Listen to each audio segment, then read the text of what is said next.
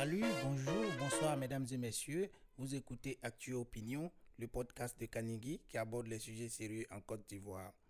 Vous faites bien de nous suivre, restez connectés pour le sujet du jour. Cette semaine, j'ai décidé de partager avec vous quelques astuces pour obtenir plus de réponses à vos courriers, à vos demandes et à vos sollicitations que vous adressez aux entreprises. Pourquoi est-ce que vous ne recevez pas de réponses? Lorsque vous écrivez aux entreprises ou vous sollicitez des gens pour vous aider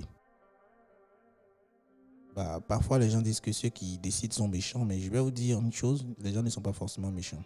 Il faut savoir qu'il y a des gens très occupés.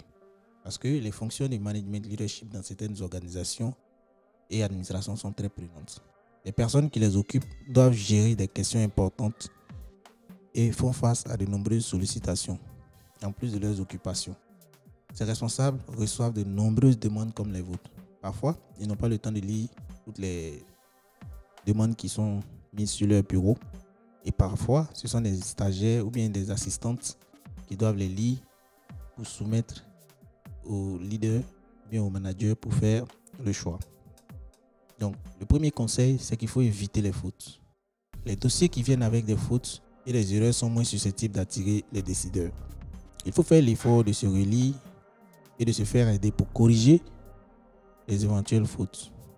Les erreurs arrivent, mais les documents officiels d'une ONG ou d'une association avec des fautes, cela rebute. Ceci est valable pour les demandes d'emploi, les CV, les emails et les échanges par système de messagerie instantanée que vous pouvez avoir avec des décideurs ou bien euh, des managers. Ensuite, soyez concis. Les gens qui n'ont pas le temps voudraient rapidement savoir de quoi vous parlez et ce que vous attendez d'eux.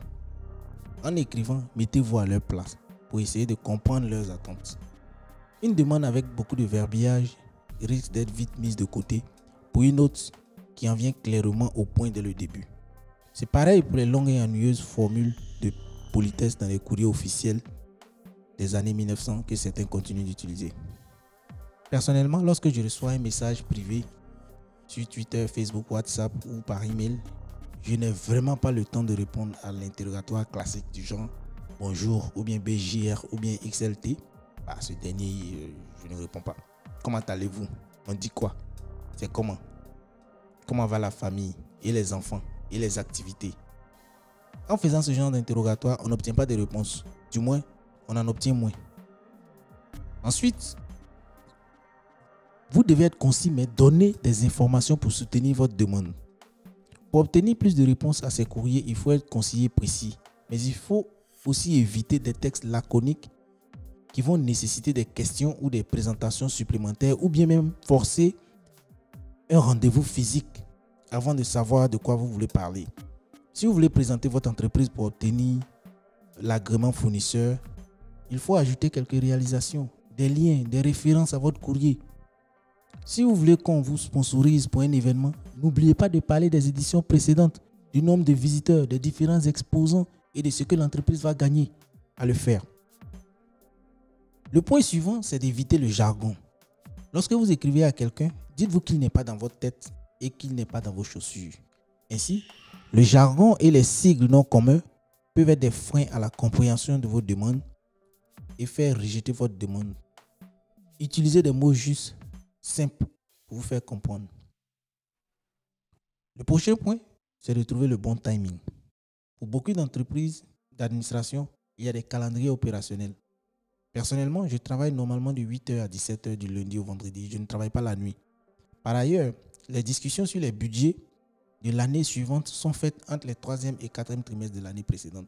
Donc, si vous voulez solliciter une entreprise pour une grosse dépense, pensez-y. Les décideurs n'aiment pas les imprévus dans les budgets. Les lundis sont des jours de réunion pour de nombreux managers et décideurs. Ce n'est pas le bon moment pour venir les solliciter ou bien euh, demander de l'aide.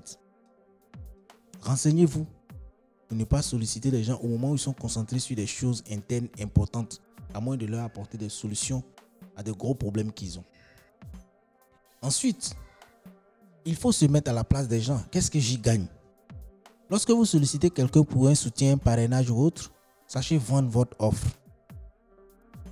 Savoir vendre, c'est arriver à expliquer clairement à son potentiel client, bailleur, financier, sponsor ce qu'il gagnerait à investir ou soutenir ou participer ou sponsoriser ce que vous offrez. Mettez-vous à sa place, trouvez des problèmes concrets auxquels il cherche des solutions et proposez vos services. N'oubliez pas que tout le monde ne fait pas du social. Et même en faisant du social, beaucoup de personnes attendent des choses en retour. Je ne parle pas des dessous de table ou des bakshish, mais des choses dont on n'aura pas honte lorsqu'elles seront rendues publiques. Et enfin, lorsque vous avez fait tout cela, n'oubliez pas de savoir relancer. Si vous envoyez un dossier physique ou électronique, une gentille relance ne fait pas de mal. Elle pourrait vous remettre au centre de l'attention du décideur. La relance doit respecter les mêmes règles de politesse et ne pas être agressive. Elle ne doit pas non plus devenir intrusive.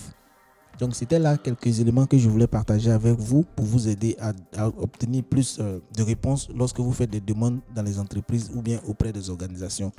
J'espère que ces conseils pourront vous aider et je suis preneur si vous avez des conseils ou bien des méthodes à partager en commentaire. Merci à vous. Merci mesdames et messieurs de votre attention. Merci de nous avoir suivis jusque-là. Nous vous demandons de bien vouloir vous abonner au podcast pour recevoir les notifications des prochains épisodes et de bien vouloir le partager auprès de vos amis. À bientôt pour d'autres épisodes. Au revoir. Ciao, ciao.